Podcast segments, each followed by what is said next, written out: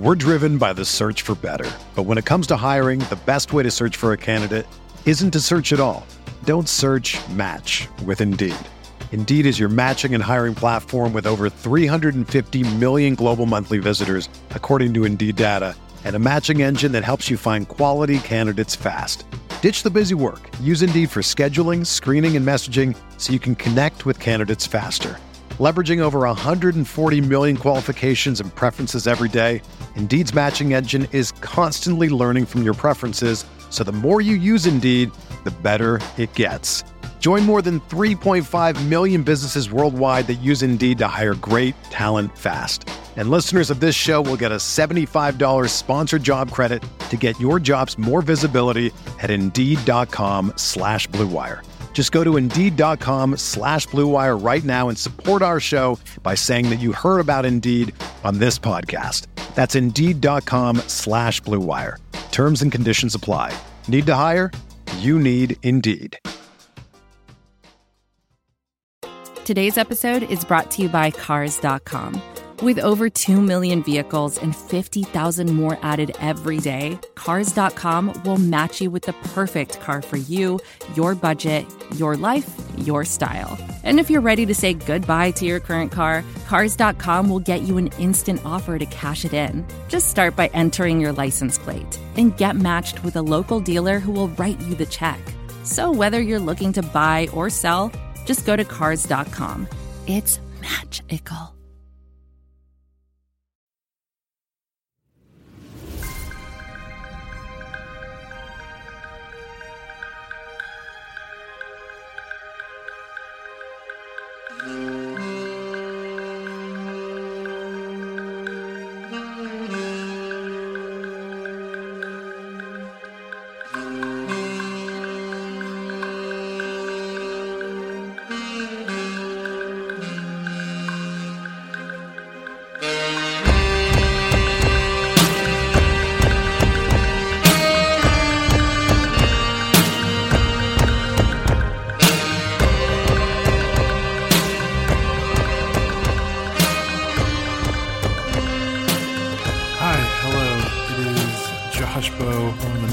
Editors over at MavsMoneyball.com, coming to you with another edition of Mavs Moneyball After Dark. As you can probably tell by the fact that I'm introing this podcast, I am without Kirk Henderson, our managing editor, and I'm solo tonight because, to be quite honest, I wanted the rest of the staff to not put too much thought into this one just go to bed, enjoy the rest of their their evenings because you know really it's kind of hard to talk about this kind of game. The Mavericks lose to the Sacramento Kings 95 to 94 on a last second buzzer beating 3 um it's it's really tough uh I mean, there's a lot to talk about, but it's just a frus- such a frustrating game that I figured I would just come in here. Kirk needed a night off. He's had a hellacious couple of weeks, and why have everyone stay up and be cranky? We got our we got the recap and stats up on the site. Everyone else just go to bed. I'll take the bullet here, uh, and we can talk about this and, and get out of here, and everyone can enjoy the day because I'm sure you guys listening uh, are mad too, and I understand it's a pretty deflating loss. The Sacramento Kings are not a good team, much in the same way they weren't a good team last year when they beat the Mavericks three times. So don't know really don't really know what it is about the Kings that the Mavericks can't seem to get over, but it keeps happening. Dallas appeared in control of this game for a majority of it. They came out really strong in the first half. Um, especially in the first quarter. I should I should probably say because the first half, not all of the first half was good. I mean, they're up thirty to twenty at the end of the first quarter. The ball was moving great. The Brunson Frank Ntilikina backcourt is playing some inspired basketball right now. I think um, Frank is playing some especially good basketball. You know, even with his shot not being there consistently. Um, the Mavericks had a horrible second quarter. Just absolutely horrendous second quarter where they just kind of fell apart. Uh, Brunson was on the bench for a very long portion of it, I believe, with foul trouble. I can't remember for sure uh, right now off the top of my head, but uh, the team kind of fell apart when Brunson went to the bench because uh, the Mavericks signed, you know, former Boston Celtics hero Isaiah Thomas to a 10 day with Brandon Knight and Boban Marjanovic going into COVID protocols. So, you know, with Luka out, with Brandon Knight out, with Trey Burke out, uh, Isaiah Thomas had to be the backup point guard. Um, and it was not great and the game kind of went to hell when Brunson sat out for that extended stretch in the second quarter. And really, the Mavericks outplayed the Kings really three out of the four quarters, and they just lost that second quarter so poorly that the Kings were able to win a buzzer beater in the fourth. Because I mean, if the Mavericks just play a normal second quarter, um, they're not even they're probably not even in a position to lose to a last second buzzer beating three um, from Metu. Uh, I'm just not even gonna try to say his his first name because uh, it's really late and I'm tired and I'm really bad with pronouncing professional athletes' names. So um, I'll just save myself the embarrassment there. Now that we've kind of generally looked at the game and how it flowed, let's just talk about what everyone's talking about online, what everyone's getting mad about online, what maybe I am getting mad about online. Um, the last defensive possession, you know, Metu hits the three, the corner three at the buzzer to win the game. There's been, quite frankly, a lot of really confusing discussion around this defensive possession, and I'm kind of troubled by what we're what the focus seemed to be. You know, at least on my timeline. Look, social media is a mess, and what someone's timeline looks like to you isn't what it looks like to someone else. And maybe I just got a bad luck with people that were uh, just the the people that happen to be replying and the, and the tweets I happen to see in my timeline. But um, I don't know about y'all, but allowing a professional basketball player to be extremely wide open for a corner three pointer when you're down two with less than five seconds left, when you're up two with less than five seconds left, that's not good defense. I, I don't care what Metu's shooting for the season. I don't care what he's shooting on corner threes that's a practice shot, um, and that's a, a, catastrophe on the defensive end if that's what you end up with. Uh, I got into a little bit back and forth with uh, Mavs.com, do it all. Uh, I mean, it's not just Mavs.com, just Dallas Mavericks, uh, do it all media guy, Bobby Karalla, who is a friend I know in person. Um, you know, we've talked a bunch in person. I've, i used to go to Mavericks games. I saw him there. You know, I've seen him at events. Like, good dude. We're friendly.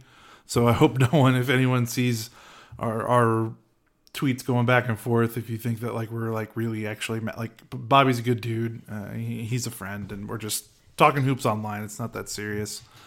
Um, and I think what happened was the discussion somehow started to get tilted towards would you rather De'Aaron Fox shoot a potentially wide open or, or, a relatively open layup or a guy like Metu who is a career 26.6% shooter is shooting 24% on threes this season shoot an open three pointer and of course you know of course when you're looking at it from that standpoint and you have the two choices of wide open or relatively wide open layup or wide open three pointer from a bad three point shooter, there's only one choice. You you, the, you you let the guy take the bad you let the bad three point shooter take the bad three point shot. I wasn't trying to to argue that. What I'm arguing is I, I just saw so many tweets and so many responses that were just like as soon as the game ended, they were just like, well, you know, what are you going to do? The bad three point shooter made a shot.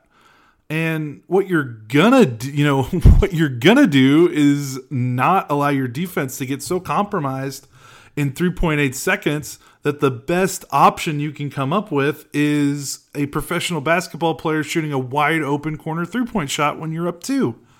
Like that's unacceptable. It was a horrible defensive possession, like a rotten defensive possession. Frank Ntilikina got immediately beat right off the bounce. The very first dribble De'Aaron Fox took on that possession, he was already past Frank, and that cannot happen. Uh, you have to be able to stay in front in that scenario, and especially with De'Aaron Fox, he's also struggling with his perimeter game and his jumper.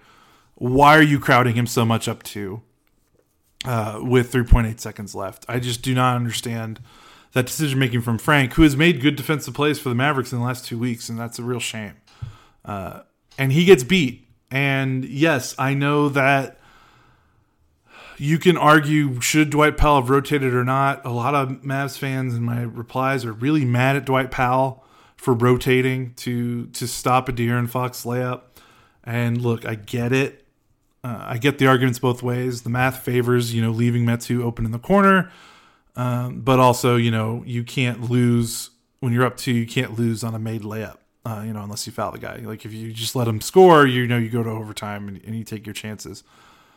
I just don't like when you're playing basketball, you don't let you don't let guys make layups with 3.8 seconds. You know, like that's not the mentality that you should have.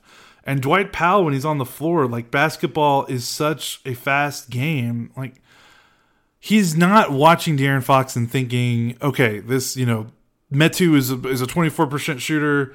Uh, you know, he might be thinking that because you know he's rotating off of Metu, and he probably knows, hey, this guy's a bad shooter, so I'm going to leave him and help my teammates out, and hope that my teammates behind me can can pick up the slack because that's that's freaking basketball 101, right?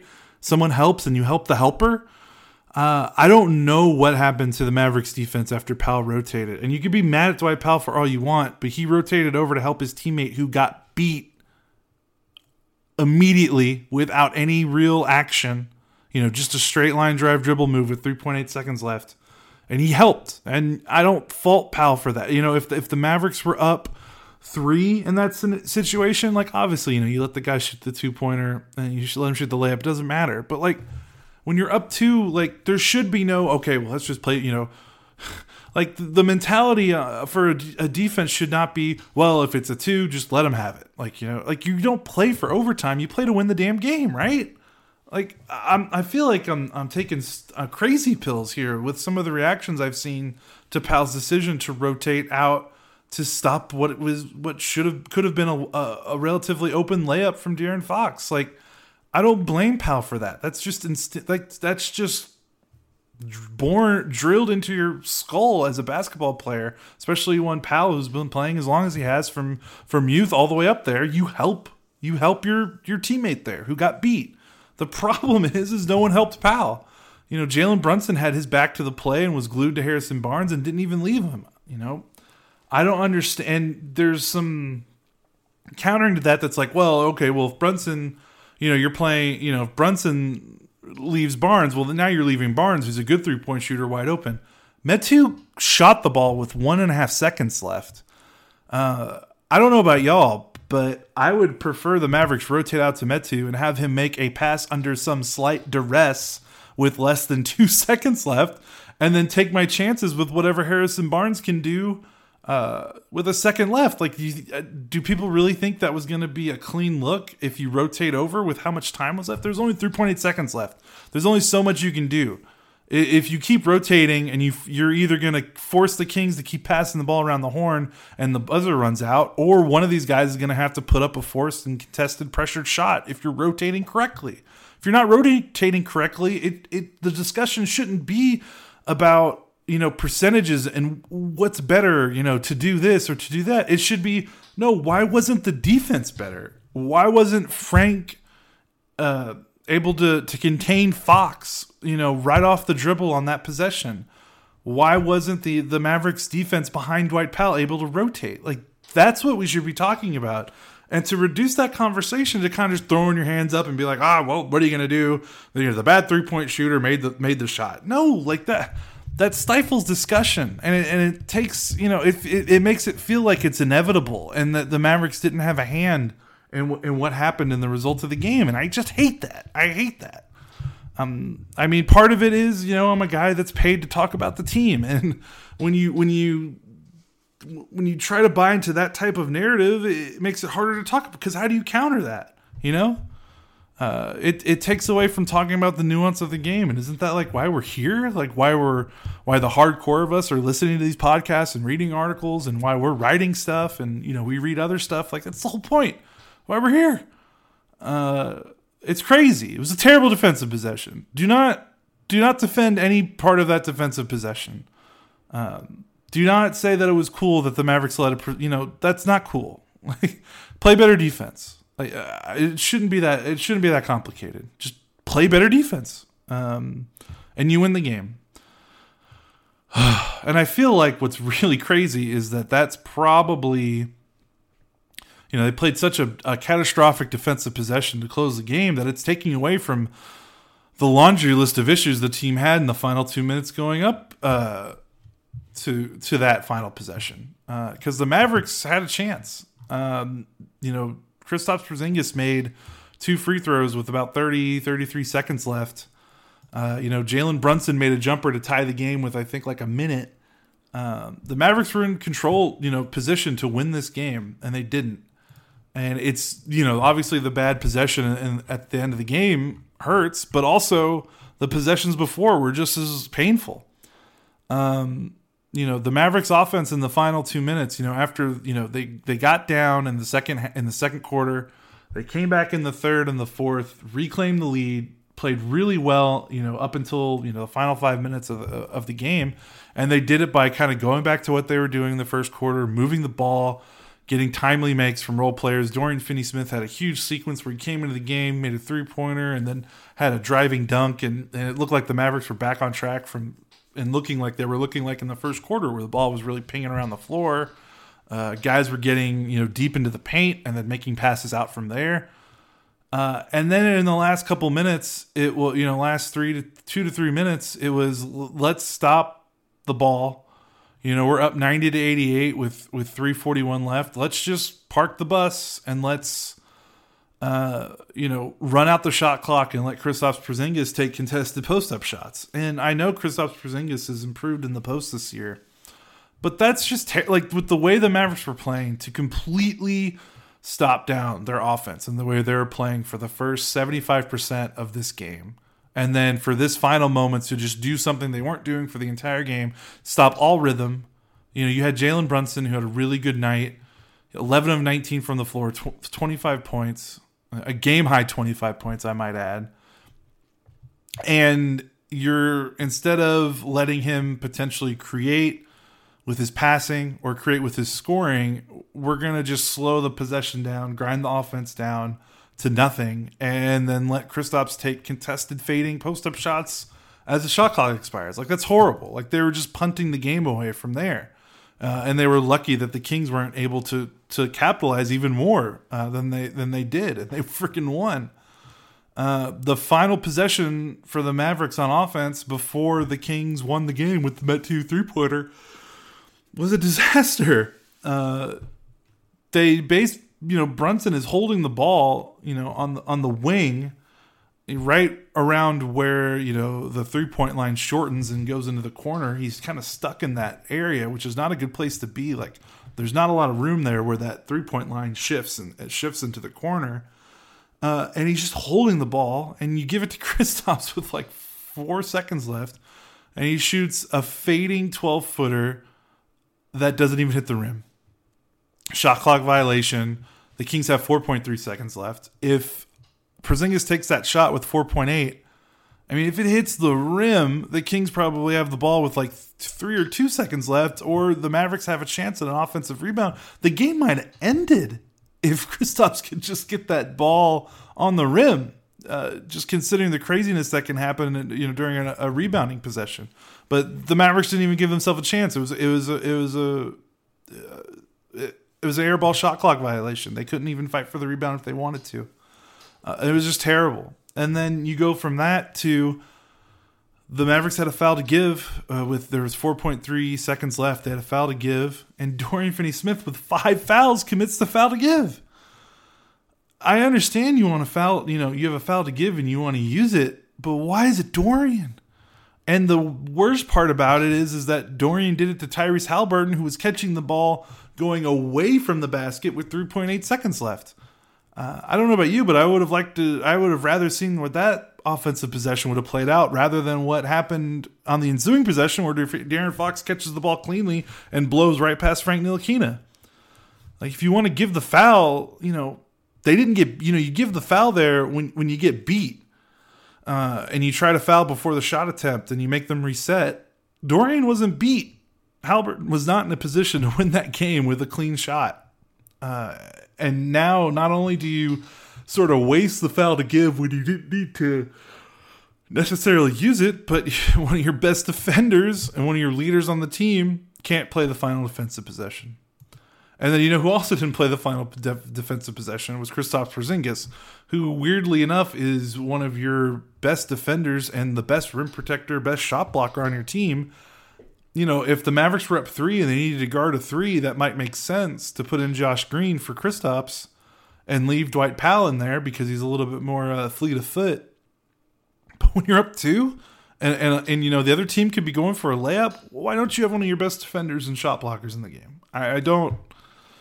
It it was a it was a multitude of errors. It was not a well coached game in the final two minutes. It was not a well played game in the final two minutes for the Mavericks. And just about everything that could go wrong did go wrong. And every choice they had, uh, they had the right choice or the wrong choice, and they basically made the wrong choice every single time for the last three, two to three minutes of the game. And that's a shame because this was a winnable game. And the Mavericks were coming off what was probably the I don't think it was their most impressive win because the Portland Trailblazers are very bad, but it was probably their the most feel good win, if that makes sense, in terms of just getting the vibes of the team back on track and just stomping that tra- that horrible Trailblazers team with replacement players. I mean, you you come off that Portland game and you're basically two and two since the COVID outbreak really hit, and your two losses are fourth quarter heartbreakers to uh, the Utah Jazz in Utah, who was at who were at full strength, and a Milwaukee Bucks team that didn't have Giannis but still had Jrue Holiday, still had Khris Middleton, and then you beat the Timberwolves with basically no one on your roster except guys that just signed and, and maybe you know Jalen Brunson. And the Wolves had Karl-Anthony Towns and D'Angelo Russell. Like it was a really inspiring four game stretch of basketball. It was fun to watch they showed moments of it again for about, you know, three and a half quarters, three quarters. And then to just end the game and lose it and you go right back down to two games under 500. Like that's just, that's tough. Uh, it was, it's not a good, not a good win. It's not a good loss. Uh, all losses for the Mavericks right now are bad. There's no such thing as really a good loss for this team. But considering, excuse me, considering where this game, where this team was going, you know, another win to get to 500 without Luka and without Reggie Bullock, without Tim Hardaway Jr., without Maxi Kleber, it would have felt good for this team. It, it would have felt really good, I think. Um, and instead, they're two games under. They got to play this Sacramento team again on New Year's Eve. Then they got to go to Oklahoma City, which is hopefully maybe a bit of a reprieve for them. But the schedule does not get easier um, in the next few weeks. Uh, they play Denver on Monday, and while Denver is also decimated, uh, Nikola Jokic is playing some in- incredible basketball, maybe even better than his MVP season. Right after that, they play Golden State. They play Houston, who is not a good team, but is also a little bit past the the the horribleness of that they showed earlier. Like they're a bit more feisty. Um, they're still a bad team, but they're they're way feistier than they were when the Mavericks first faced them early in the season. Then you got Chicago, who's one of the best teams in the league right now, playing really great basketball. New York, mm, not doing too great, but Memphis, who's playing well. Like I'm looking at the schedule for January, and the Mavericks just don't. They don't have the stretches where they play two or three games in a row against teams that are really bad. Um, their next like easy stretch of games, if you want to call it easy, um, you know, they play Orlando, Oklahoma City, Toronto uh, in the middle of January, and then they play Portland, Indiana, Orlando, Oklahoma City. Um, but again, that's about it. In between that, they're playing Memphis a couple times. They're playing Golden State twice. They're playing Phoenix. They're playing Chicago. They're playing Denver.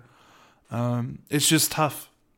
Where the Mavericks are right now, you know, no game feels like a you know even the games against these bad, you know, against Oklahoma City, against the Houston, the, you know, with the way the Mavericks are playing, these aren't necessarily gimmies. So it's it's to be tough. Yeah, they need to get some guys back. I mean, they need to get Luka back, obviously. Um, they I could I could live, take or leave the other guys because I've really been impressed and, and having a lot of fun watching you know the end of the bench and and replacement level players come in and play some some really inspiring basketball with with really good effort. So we'll see where it goes from there, but I think I'm going to call it. I've talked way too much about this game. It was a very disappointing game. Uh, stay up late. You know, it was a late West Coast game for for those of us uh, that are watching in Texas or the Central Time Zone or the East Coast even. Tough to stay up for that game. You'd hear it. I'm yawning right now, so I, I should probably go to bed. Uh, again, Mavericks lose a heartbreaker, a heartbreaker to the Sacramento Kings, 95 94. They lose on a corner three pointer at the buzzer by the Kings. Mavericks are now back to two games under 500 at 16 and 18.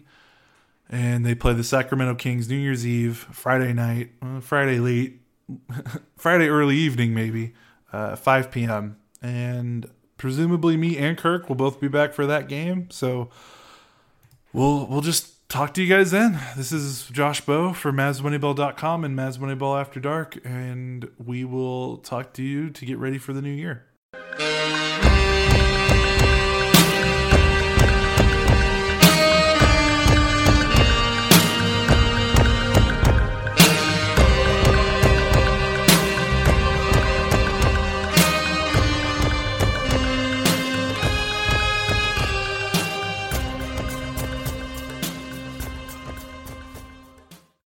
Whether you're a world class athlete or a podcaster like me, we all understand the importance of mental and physical well being and proper recovery for top notch performance. That's why I'm excited that Unifyd Healing is sponsoring podcasts on the Blue Wire Network. Unifyd Healing is a new and super innovative global network of wellness centers powered by Energy Enhancement System, or EE System.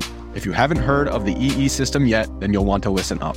This technology promotes wellness, deep relaxation, purification, and rejuvenation. Wherever you are across the globe, access to a center is easy and affordable. Interested in experiencing the EE System technology for yourself? Go to unifydhealing.com slash bluewire to learn more and find a center near you. That's unified, U-N-I-F-Y-D, healing.com slash bluewire. No material or testimonials on the Unifyd Healing website are intended to be viewed as medical advice or a substitute for professional medical advice, diagnosis, or treatment. Always seek the advice of your physician or other qualified healthcare provider with any questions you may have regarding a medical condition or treatment and before undertaking a new healthcare regimen, including EE system.